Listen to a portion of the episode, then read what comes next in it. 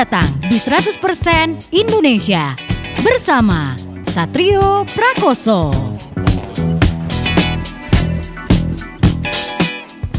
Selamat sore players, selamat datang di 100% Indonesia Talk Show. Bersama saya Satrio Prakoso. Dan seperti biasa ya di hari Minggu sore ini kita bakal ngobrol satu jam bersama dengan musisi yang pastinya bakal kita bahas ya hal-hal yang seru yang pernah terjadi di musisi ini entah itu dari masa lalunya ya kan gimana dia bisa uh, berkenalan dengan musik dan hal-hal yang menarik yang terjadi dalam kehidupannya selama dia bermusik players. Pengalaman-pengalamannya atau bahkan uh, rilisan terbarunya juga bakal kita bahas di sini. Dan buat uh, minggu ini Minggu sore ini saya bakal ngobrol sama seorang uh, dia adalah uh, gitaris dan vokalis ya dari uh, sebuah band grunge tanah air players. Wah udah mulai muncul nih ya nama-nama uh, siapa yang bakal saya ajak ngobrol. Tapi biar tahu dengan detailnya players bisa cek di postingan di Instagram ya di Instastory di @975playfm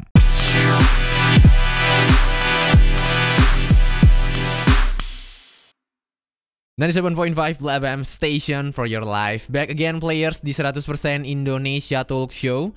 Bersama saya Satrio Prakoso. Dan kayak yang saya udah bilang tadi ya Buat sore ini saya bakal ngobrol sama seorang musisi pria players. Dia uh, gitaris dan juga vokalis Personil dari uh, band grunge ya.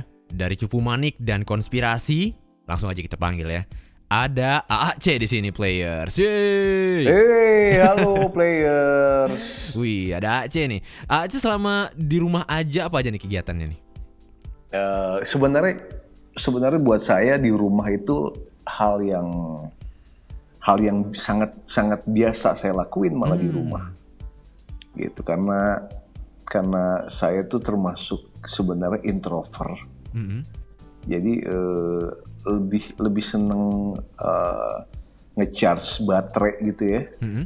Maksudnya saya tuh uh, suka menyendiri dan suka mi, punya me time sendiri untuk untuk baca, untuk nulis lirik, untuk nulis artikel. Itu tuh nggak bisa dalam keramaian. Oh, oke. Okay. Jadi sebenarnya uh, saya nggak, saya hampir nggak kenal apa itu karantina hari ini. Oke, okay. gitu. kayak biasa aja berarti kalau buat Aceh. Kayak biasa aja karena emang karena emang aman, karena nyam, lebih nyaman sendiri ya gitu ya. Bener, oh. jadi uh, isolasi karantina malah malah sebelum ada kejadian ini senang melakukan isolasi diri gitu oh, untuk okay. karena karena uh, kalau di rumah sangat rame malah keluar juga untuk menyendiri malah. Oh oke, okay. keluar dari keramaian ya berarti ya? Dari keramaian kayak kalau di rumah soalnya ada si kecil kan. Uh -uh Nah kalau udah keganggu gitu, karena termasuk juga uh, saya juga uh, gemes sama mereka ya. Jadinya sama-sama, wah ini nggak beres nih. Akhirnya kita bi biasanya saya nyari kafe yang sepi.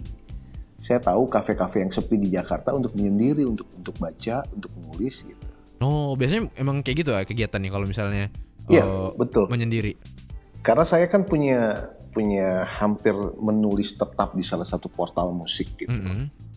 uh, jadi butuh riset, butuh baca buku, butuh uh, untuk itu kadang-kadang saya pernah jadi pembicara di, di KPK misalnya. Mm -hmm. Saya pernah turun ke KPK beberapa kota. Bayangin uh, itu butuh materi buat ngomong kan. Mm -hmm Nah yang kayak gitu-gitu kalau nggak menambah referensi kan nggak bisa tuh harus mau nggak mau harus baca melihat perkembangan dunia korupsi gitu.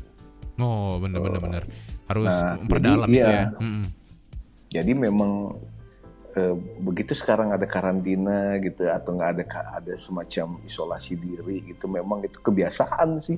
Hmm. Uh, uh, Sudah gitu. terbiasa untuk melakukan itu ah ya sangat terbiasa malah. Oh, Oke. Okay. Mm-hmm. Berarti emang untuk uh, istilah work from home dan juga AA sendiri emang sebenarnya lebih nyaman untuk uh, menyendiri gitu ya kerja di dalam rumah iya, ini juga nggak masalah bener. buat AA berarti di era sekarang ya di Sangat tidak ini. masalah malah hmm. di kamar di kamar bisa berjam-jam memang. Hmm betah berarti ya.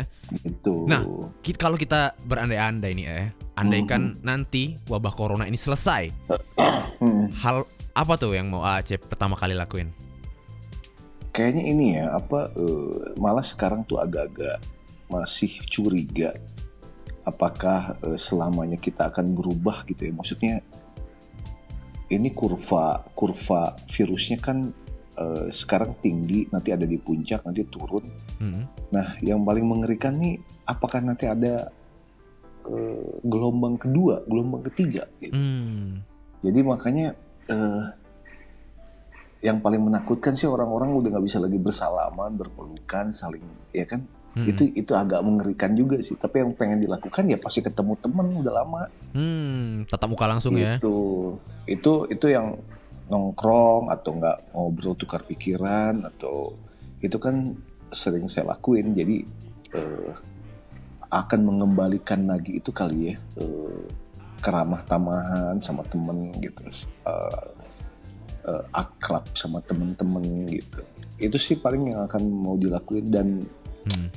dan kembali main basket kali ya Udah lama nggak ya berarti ya? iya itu juga tuh yang bikin kangen tuh Oke. kemarin-kemarin sih semenjak Jokowi bilang ada dua korban di Jakarta Hmm. basket masih dilakuin cuman Hmm. saya udah udah udah saya udah, udah menolak untuk main gitu Hmm. Begitu tahu ada yang kena waduh ini jaringannya bisa luas nih gitu kita nggak tahu siapa yang kena jadi Betul. bahkan main basket pun udah saya batasi sih Hmm, hmm, hmm. Lebih baik mencegah ya lah ya Mm-mm, daripada. bener. Hmm. dan yang berikutnya mungkin perlu banget nonton lagi ke bioskop ya Wih, udah lama banget ya. waduh itu tuh Nonton film ya bener juga tuh ya. Ah, bener. Saya penggemar film soalnya jadi jadi itu yang saya bisa nonton sendirian gitu kalau misalnya istri nggak suka sama film tertentu atau Hmm. takut atau ah itu film serem atau nggak film ah itu terlalu mikir itu terlalu nah saya biasanya nggak masalah gitu untuk nonton sendirian Oh, nonton sendiri tuh jadi ya? Ah, ah. Oke. itu palingnya yang yang yang pengen dilakuin 97.5 FM Station for your life Back again players 100% Indonesia Talk Show Bersama saya Satrio Prakoso Dan kita sekarang bareng sama AAC Dari Cupu Manik dan juga Konspirasi Yeay Yeay, halo player. Yoi. Ini dulu AAC ini gimana sih ceritanya bisa berkenalan ataupun tertarik dengan dunia musik sih ya? Ya eh, sebenarnya dari kecil sih ya udah udah udah dengerin The Beatles Hmm. gitu. Udah Didengerin ayah kah atau? iya didengerin ayah dulu terus eh, kalau di lokal tuh ada Iwan Fals gitu. Mm-mm. Oh, Jadi eh, wah ini kayaknya dari kecil tuh kayak udah ngerasa suka dan Mm. SMP makin jadi-jadi setelah ada Guns N' Roses gitu ya. Terus kehadiran Nirvana, terus Pearl Jam, nah udah kena grunge, eh, musik-musik grunge. Kayak terpanggil aja bahwa kayaknya kayaknya kok eh, gairah gue kok gede banget nih ke musik.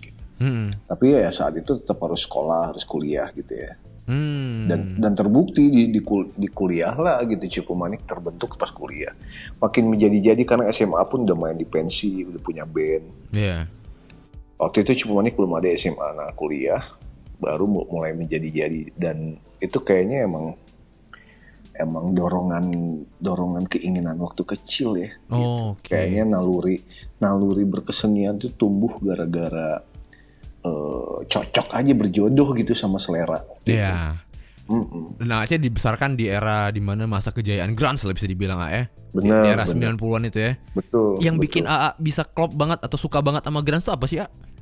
iya eh, grunge itu kan memang eh, bukan bukan musik ceria ya Iya. Uh, dia mewakili ya, saya meyakini grunge itu musik psikologis gitu. Hmm. Jadi saat itu memang 90-an dunia sedang tidak baik-baik saja gitu ya. Hmm. Uh, terasing, terasing dari kehidupan sosial. Uh, misalnya nggak suka dengan pemerintahan saat itu, Hmm. Uh, pengen protes tapi nggak punya ru- uh, ruangan untuk melakukan tindakan protes gitu Hmm. akhirnya uh, memendam diri sendiri marah marah pada dunia tapi tapi nggak punya saluran untuk marah gitu nah tiba-tiba muncullah gitu grunge wah ini kayak gue di sini nih cocok nih gue gitu Hmm. Menemukan ruangnya ah, ya. bener itu Oke. ekspresi ekspresi dan musik di grunge termasuk lirik-lirik yang mereka suarakan tuh wah ini cocok banget nih Gue banget nih gitu ayo was gue. Ah, bener. Pokoknya kayak ketemu Grant tuh kayak bagaikan membuang sampah-sampah mental gitu. Pada tempatnya ya gitu ya. Iya. kayak kayak depresi saat itu gitu. Tersalurkan gitu. Bener, Oh. kemarahan, keresahan anak-anak remaja gitu, anak muda. Ya cocok Oh, gitu. Oke. Dulu waktu AA akhirnya eh, tertarik gitu kan emang dari kecil kan udah dengerin musik kayak tadi The Beatles, eh, Iwan Fals dan lain-lain ya. Hmm. Kemudian eh, rasa tumbuh pengen untuk belajar musiknya tuh pas kapan tuh? A? Pernah ikut les musik kah dulu atau gimana gitu? Nah, eh, kebetulan om dan saudara-saudara ada paman segala macam tuh memang dulu anak band. Uh, keluarga besar lah ya gitu ya. Nah, iya saya tahu dia main musik itu Heeh. kakek saya juga dulu Pak Toto Ahmad tuh eh, walaupun dia kepolisian tapi dia punya eh, punya band. Per- pernah pernah bikin acara di rumah saat itu. Hmm. itu tuh udah dari kecil tuh udah udah dipertontonkan hal kayak begitu gitu. Jadi dulu si paman saya yang ngajarin saya main gitar. Bahkan gitar pertama saya itu dari kakek saya. Oh, oke. gitu. Jadi eh, kebayang gitu dari dulu tuh dekat sekali dengan musik dari situ lo belajar main gitar gitu Oh, berarti instrumen pertama yang pelajarin gitar dulu ya. iya betul dan nyaris saya nggak pernah les jadi eh, Otodidak tuh berarti ya. otodidak aja tapi eh, bertanya gitu termasuk eh, penulisan lirik segala macam udah saya nggak pernah belajar khusus gitu ya Oh, oke. Nah, tuh dulu gimana tuh, A? Masih ingat nggak eh, proses kreatifnya AC bikin lagu pertama kalinya gitu? Eh, saya tuh dari dulu bahkan sudah punya formula yang ajak jadi maksudnya nggak berubah-berubah Hmm. saya paling suka kalau bikin lagu itu harus ada musiknya dulu baru lirik dibikin. Oh. Saya saya bukan penulis lirik Heeh. yang eh, seenaknya gitu nulis se- sebebasnya terus kalau saya itu nggak kalau saya begitu malah nggak punya eh, nggak punya ruang untuk nulis misalnya gini saya lebih suka eh, disediain botol Hmm.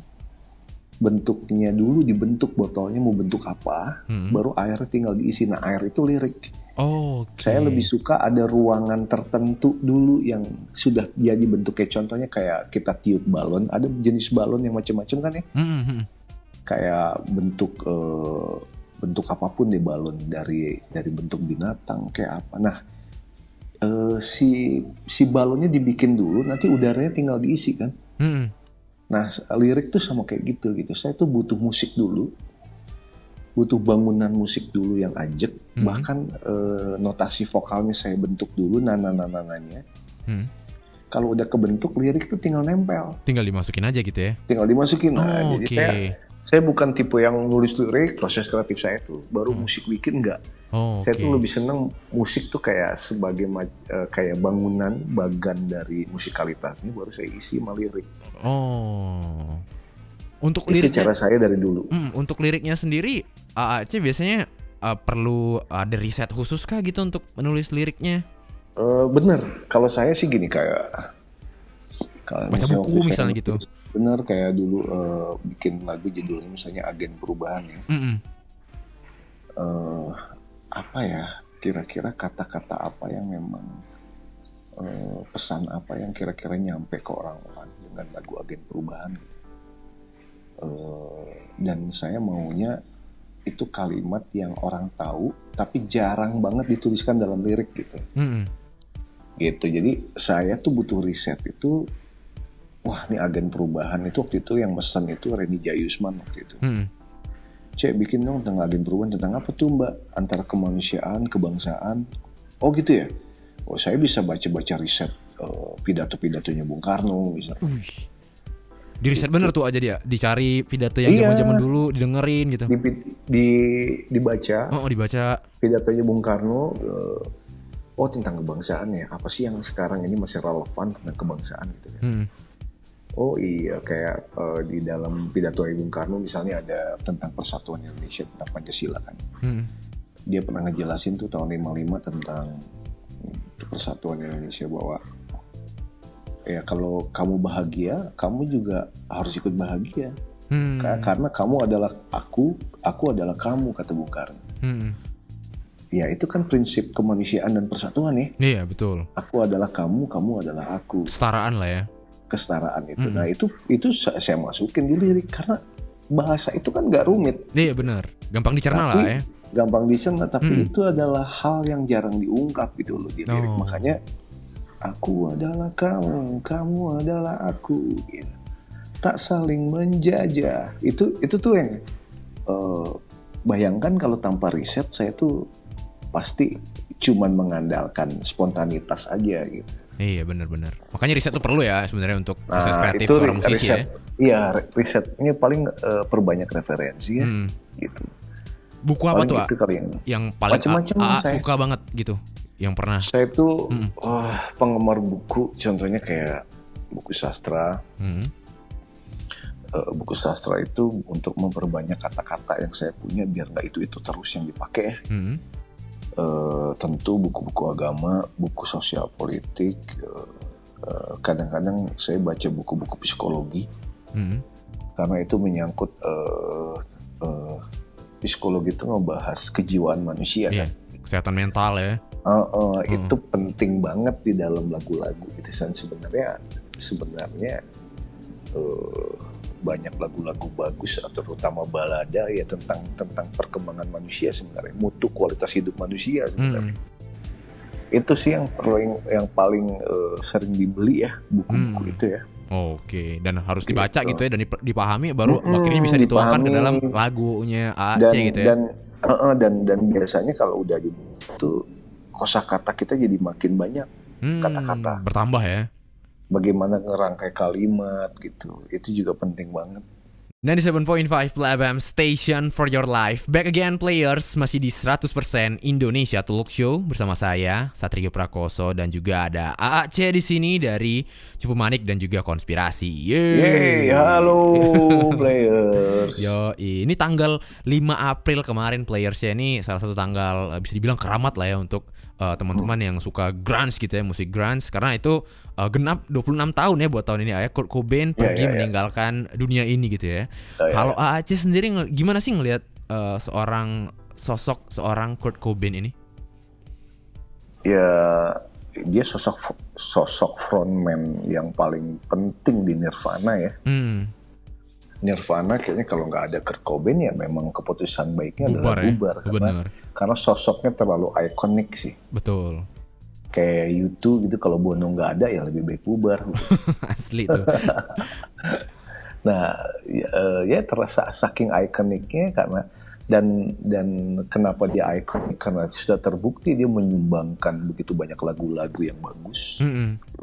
Bayangin aja di chart di chart Billboard gitu kan. Mm-mm. Se- kebesaran Michael Jackson bisa Digeser, ya? bisa digeser sama Smell Like Teen Spirit itu kan artinya dia lagu yang tidak hanya tidak hanya keras tapi saat itu memang bisa diterima publik luas itu kan racikan yang aneh tuh Mm-mm, betul betul. musik keras tapi bisa menggeser uh, Michael Jackson ya, King of Pop iya, gitu ya. King of Pop bayangin artinya Betul, betul. lagunya nggak cuma keras keras untuk kalangan terbatas Heeh, gitu tapi juga bisa relate ke orang-orang awam Bisa, gitu ya. uh, Mewakili lah bisa dibilang. itulah itu nggak mudah loh Heeh.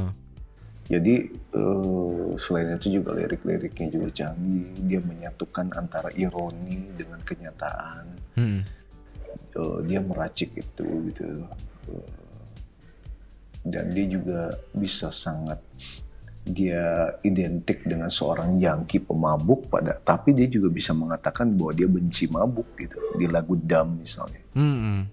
Nah jadi kayak jadi dia menceritakan keironian dia, maksudnya dia tidak bisa berdaya pada itu semua. Oke. Ke- em, di, bicara juga cinta di Heart Shape Box misalnya, Hmm, hmm. ya keren banget. Maksudnya bayangin di Heart Shape Box aja di lagu itu dia bilang I, I wish I could eat your cancer. Maksudnya gue berharap gue bisa makan penyakit ka- kanker yang lo derita. Hmm. Kalimat itu kan jauh lebih romantis dari sekedar kata-kata aku cinta padamu. Iya benar-benar. Nah, jadi eh, dari segi lirik juga itu sangat keren gitu. Betul betul. Dan juga tanpa kita bisa pungkiri juga ya seorang Kurt Cobain ini bisa dibilang cukup produktif lah ya. Dia meninggal Ya, di usia betul. 27 tahun dengan mengeluarkan empat album ya. Dan Betul. juga du- dia bikin banyak jurnal kan ya. Iya, dia punya banyak jurnal, dia juga suka, dia juga bisa melukis. Bahkan ide-ide di video klip tuh sebenarnya bukan ide-ide dari director video klip ya, itu ide-ide dasarnya dari dia semua tuh. Dari Kurt Cobain ya sebenarnya. ya. Uh, uh. Nah, Makanya mm-mm. genius banget sebenarnya. Iya bener Saya juga pernah baca nih ya Ada sebuah tulisan di internet gitu Ada cerita tentang Aceh yang katanya ketemu sama arwahnya Kurt Cobain Itu bener gak sih? A? Iya, jadi itu adalah uh, interview imajiner. Wih gimana tuh A, ceritanya tuh A? Jadi eh kayak Christian Wibisono penulis zaman dulu tuh, Uh-uh.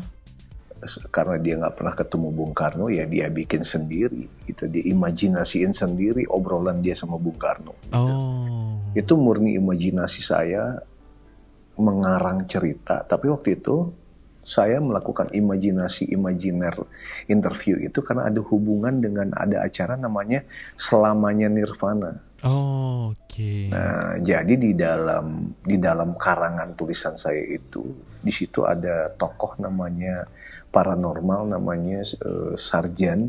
Hmm. Si Pak Sarjan inilah yang eh, medium untuk mengambil arwahnya Kurt Cobain dan masuk ke dalam dirinya dan saya wawancara di situ. Oh gitu Nah, si Sarjan itu nanti akan ada di panggung.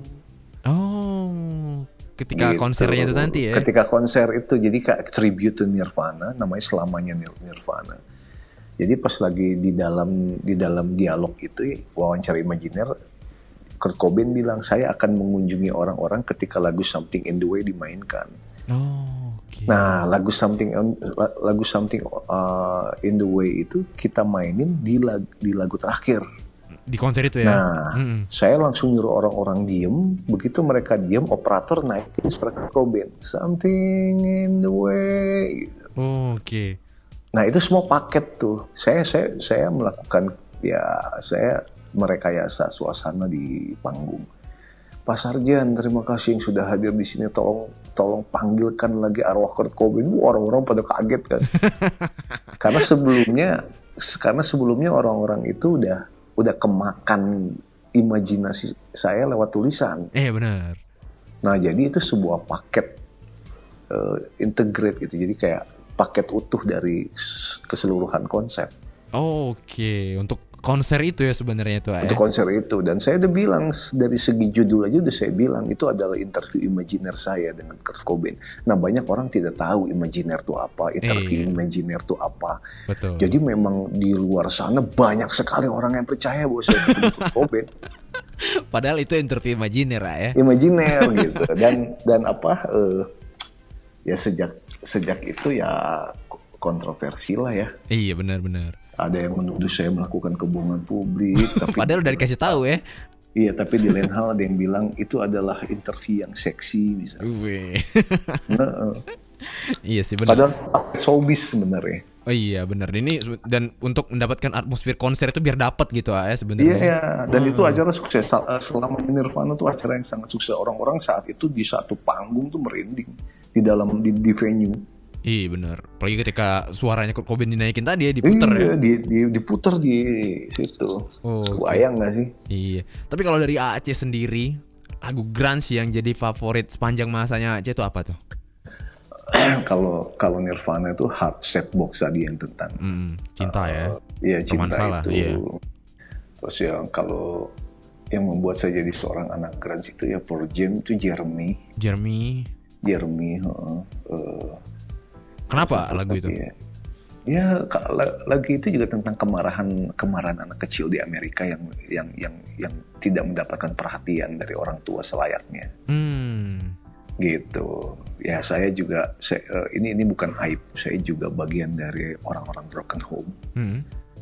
saya waktu itu SMA SMA saya kelas 1 udah nggak mau lagi tinggal sama orang tua karena karena marah sama mereka saya saya tinggal sendiri eh, menyendiri dan makanya saya bilang grunge itu jadi soundtrack kehidupan saya gitu Yang mewakili perasaan ah, waktu itu ya. bener dan saat itu muncullah lagu Jeremy itu Oh, pas banget tuh jadi relate banget makanya ya. sangat makanya musik ini bukan sekedar tren buat saya Hmm. Makanya sampai hari ini saya masih mainin musik keren karena itu adalah eh, musik yang sangat relate sama kehidupan saya gitu.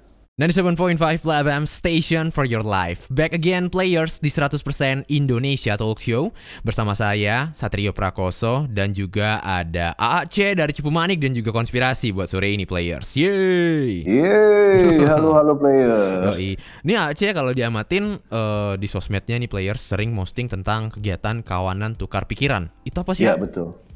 Iya, eh, saya tuh merindukan dulu karena dulu banget di Bandung saya pernah bikin namanya klub ngobrol interaksi hati. Wih, klub ngobrol interaksi hati Eh, eh, disingkat jadi isi interaksi hati. Nah, Isi, oke jadi si klub ngobrol isi itu adalah kumpulan dari para cupu maniak penggemar cupu manik. Mm-mm.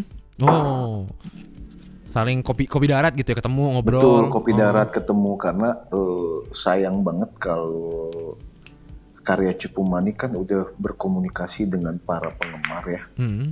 sayang banget kalau mereka berkumpul hanya dalam momen kita manggung. Oh, cuma di gig doang gitu ya Uh, uh, jadi kayak saat saat mungkin para para rocker rocker di sana tidak ingin tersentuh misalnya, Mm-mm. kalau C sih malah mau mendekati mereka. Gitu. Hmm. Jadi Kenapa kayak alasannya Ya, mau, mau bercengkar kayaknya dengan fans kayaknya gitu? nggak, uh, uh, kayaknya. Uh, ini sekarang tuh era era di mana band dibesarkan oleh komunitas. Hmm. terutama musik-musik kayak Cupu Manik ini kan bukan tipe yang band-band mainstream yang kita dengerin cukup di TV, Hmm. kita lihat di radio misalnya tanpa harus menyentuh mereka. Nah, pertemuan kayak klub ngobrol isi ini terbukti itu akan menguatkan fanatisme mereka kepada band.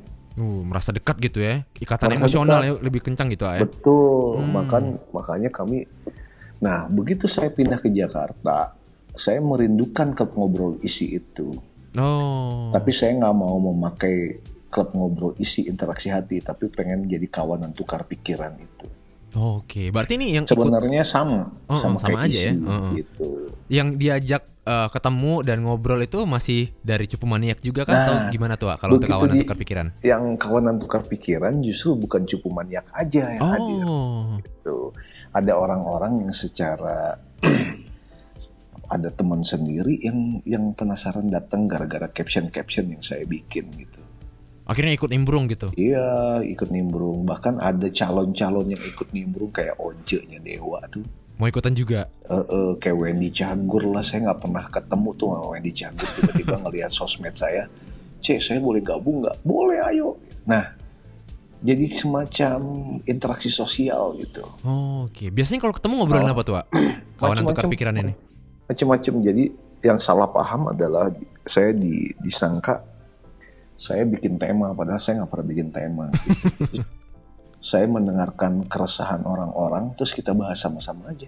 Oh, curhat lah ini Gitu. misalnya gitu ya. Iya, kayak di- macam-macam Oh, oh. keresahan tentang politik, sosial, macam-macam budaya, psikologi.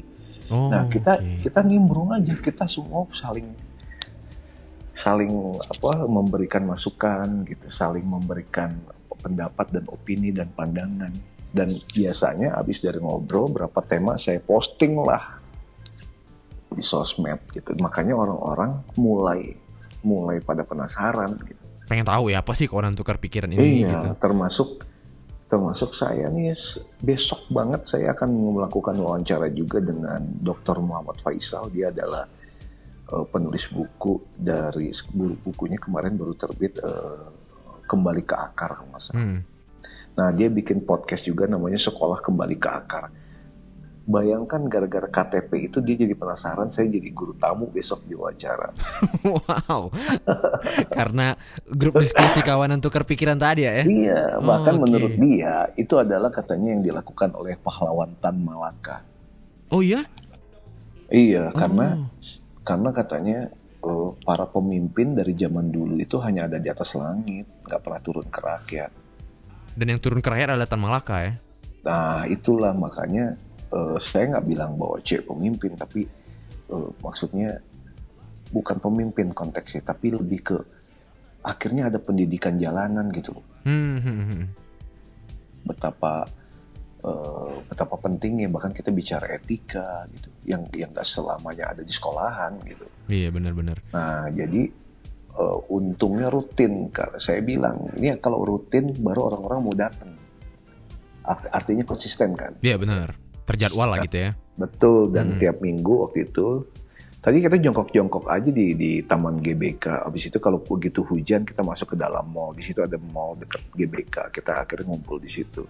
Hmm. Gitu. Dan yang paling penting sebenarnya justru sosmednya itu karena orang mau baca gitu. Betul. Tertariknya dari situ ya. Followers followersnya situ, dan- AAC di sosmed gitu ya. Bener dan orang-orang tuh juga eh tolong dong podcastnya dong atau nggak tolong di, di shoot di YouTube dong.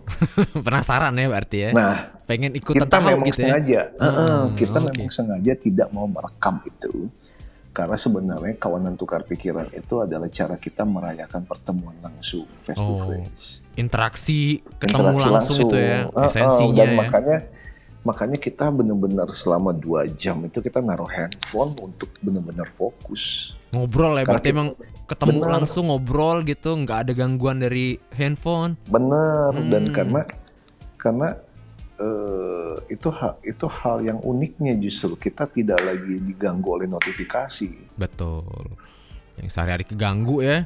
Ya kan? Benar. Jadi nggak keganggu buat ketika lagi di kawanan tukar pikiran. Menurut AAC nih ya, dari Hmm. eh, media sosial zaman sekarang kan udah banyak banget tuh ya. Facebook, Iya. Instagram, Twitter, YouTube segala macam. Untuk followers sendiri di sosial media itu sesuatu yang penting gak sih buat AAC?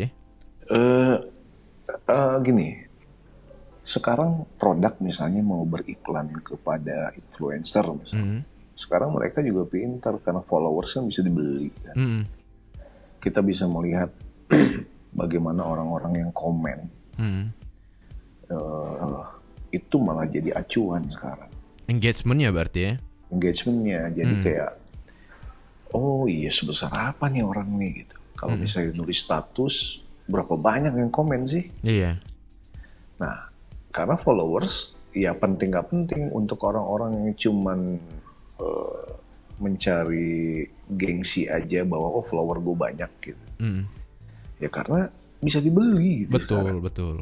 Nah, Sudah, jadi- sudah banyak yang gitu ya. Bener Mm-mm. dan dan itu itu menjadi hmm, ya ya buat buat buat C sendiri lah misalnya ya. Hmm.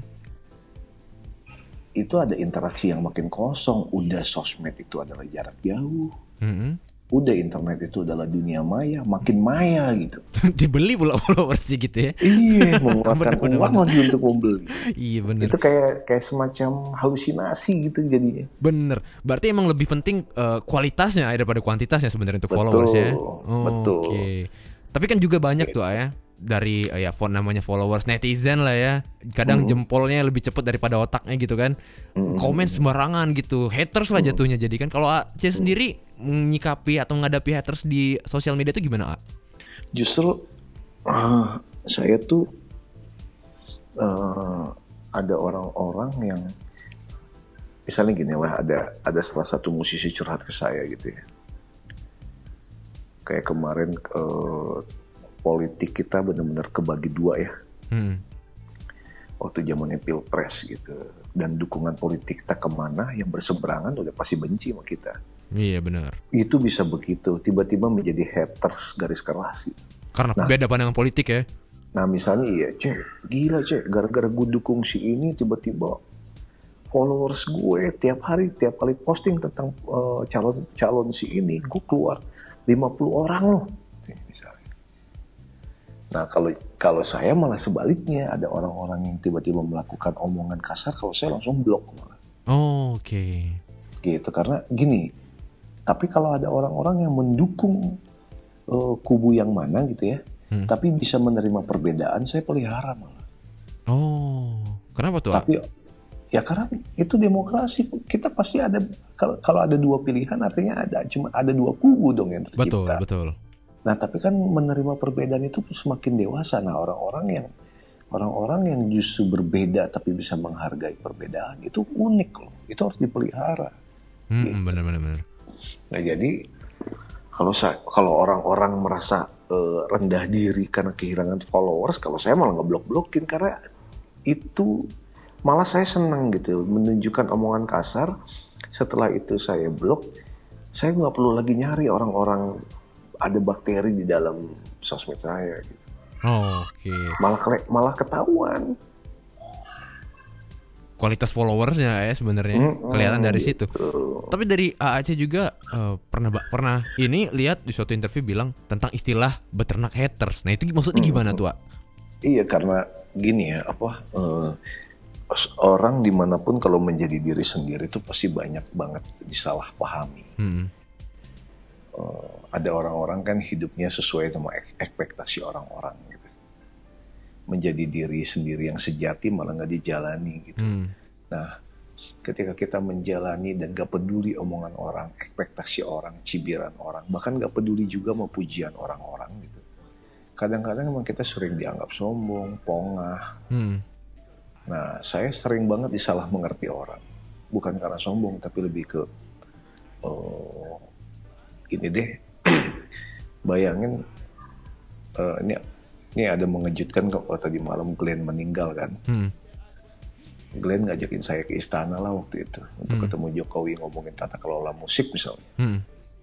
Begitu fotonya beredar di sosmed udah langsung Hmm. jadi haters. Begitu padahal saya datang ke sana bukan untuk pemilihan, bukan untuk mendukung calon A, calon B. Benar-benar ada kebutuhan musik itu datang ke sana. Hmm. Nah, bayangkan dari situ aja saya udah langsung dapat haters. Iya dari sebuah postingan ya padahal ya. dari sebuah postingannya makanya eh, saya berani menyatakan diri wah gila ya gue tuh gue tuh ternak haters ternyata Secara tidak disadari gitu ya. nah misalnya kok ini orang betapa mudahnya ya Ta- tapi itu adalah memang cinta itu kan jalan yang licin ya Hmm. kepleset sedikit dia bisa mencapai kebencian Hmm. Nah jadi eh, yang mereka mereka itu justru yang ngefans sebenarnya tapi gara-gara idolanya berbeda pandangan, berbeda sikap politik, berbeda pokoknya nggak sesuai sama mereka, mereka jadi haters langsung Oh, Oke. gitu. Oke. Dan itu terjadi. Hmm. Jadi ter- ternak hater itu akan selalu terjadi sih. 97.5 FM Station for your life. Back again players, masih di 100% Indonesia Talk Show bersama saya Satrio Prakoso dan juga ada Aceh di sini dari Cupu Manik dan juga konspirasi pastinya. Yeay. Yeay, halo players. Tapi yang menarik juga dari Aceh players selain sibuk di eh, konspirasi dan juga Cupu Manik, Aceh juga beberapa waktu lalu sempat merilis sebuah lagu sebagai solo ya. Mm-mm. Dengan lagunya itu judulnya Dunia Orang Dewasa. Itu tentang apa Iya, sih ya? betul. Ya nggak mudah jadi orang dewasa gitu. Hmm. Ceritain bahwa sebenarnya itu curhatan dari penggemar juga sih. Oh. menjadi dewasa tuh nggak mudah ya gitu tiba-tiba kita dituntut bayar listrik bayar kosan bayar Wih, itu, asli bayar tuh. itu, gitu. ternyata ya itu sebenarnya cerita masyarakat urban ya heeh. bahwa kok curhat sedikit gara-gara lo udah dewasa lo dianggap cengeng Hmm. katanya udah dewasa lo bahkan cerita aja jadi nggak mudah gitu Iya bener juga serba salah jadinya ya. Iya, serba salah karena sudah dianggap mandiri, sudah dianggap punya kejiwaan yang mapan gitu. Heeh. Jadi menjadi dewasa itu memang tak selalu mudah gitu. Jadi saya ceritain lah, apalagi eh, para eh, usia-usia produktif yang baru nikah muda misalnya. Itu apalagi sudah punya mikirin anak, kepentingan pribadi, kepentingan kerjaan dan kepentingan keluarga itu menjadi benturan setiap saat. Benar-benar. Iya, ti- harus ada meeting, Hmm. tapi tiba-tiba keperluan pribadi, ntar malam tuh sebenarnya ada konser band luar negeri kesukaan, tapi tiba-tiba anak telepon dari rumah pengen minta ajarin gambar. Wah rumit banget ya udah kayak begitu ya. Waduh, bayangin jadi orang dewasa meng- mengalami tiga pilihan ya. Lagu Betul, itulah tercipta, lagu itulah tercipta. Makanya Oh, saya oke. bilang di lirik lagunya apa eh, terdampar sebagai orang dewasa, tak siap tapi lo harus bertindak, tak siap namun harus bertindak, Mau nggak mau ya berarti ya, harus tetap nggak mau. dijalanin gitu ya. harus dijalanin Heeh. apa pun gitu konsekuensinya gitu. Heeh. Tapi tapi ya walaupun orang muda eh, orang dewasa itu banyak tantangan dan ujian, setelah keluar dari ujian itu seru gitu. Mereka akan menjadi pribadi yang kuat. Makanya Naik level ya. di, re- di iya di Hmm. refnya saya bilang eh, dan dalam badai cobaan ada jalan mutiara setelah setelah setelah hujan eh, apa setelah luka ada hujan tawa. Betul. Betul betul. Untuk lagu ini yang ngerjain sendirian kah atau ada ngelibatin teman-teman lain juga? Ada ada Marcel. Mm-mm. Sebagai apa tuh, Mar- Mas Marcel? Marcel Siaan itu jadi produser di di lagu ini. Wih.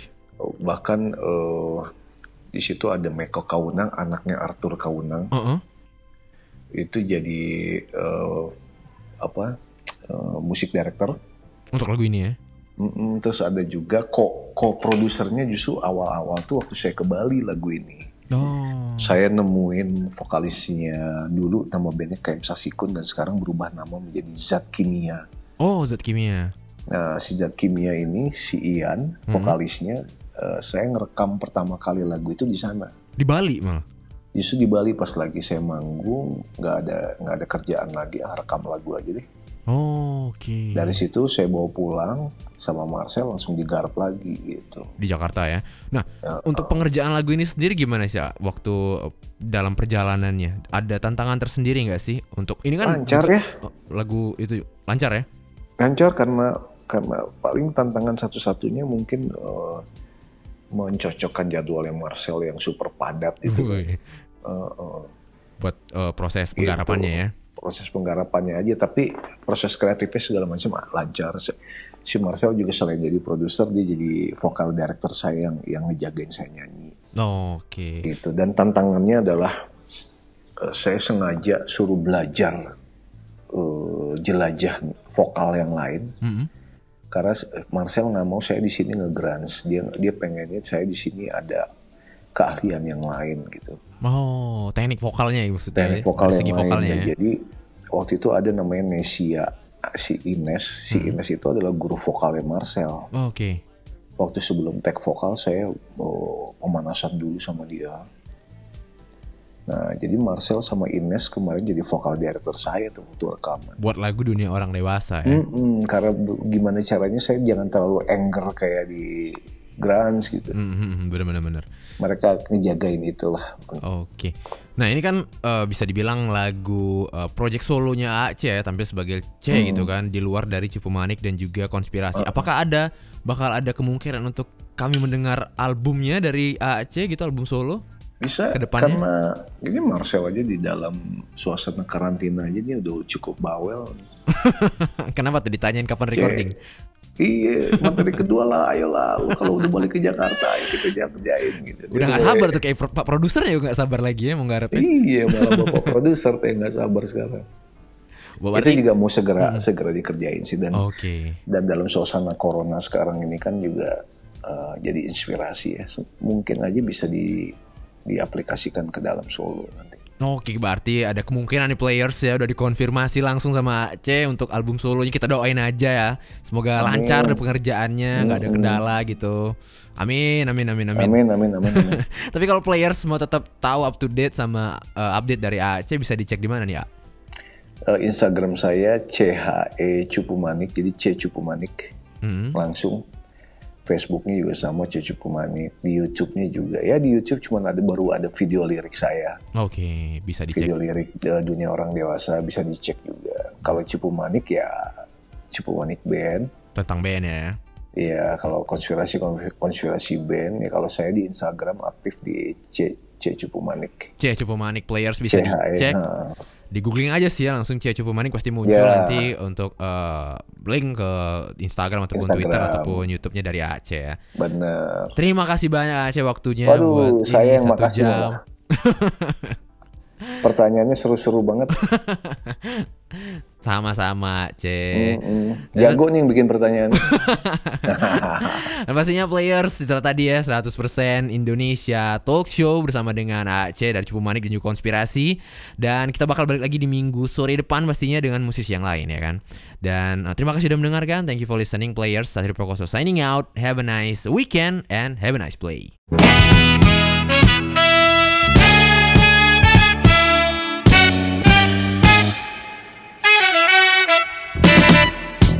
kasih sudah mendengarkan 100% Indonesia bersama Satrio Prakoso. Sampai jumpa minggu depan.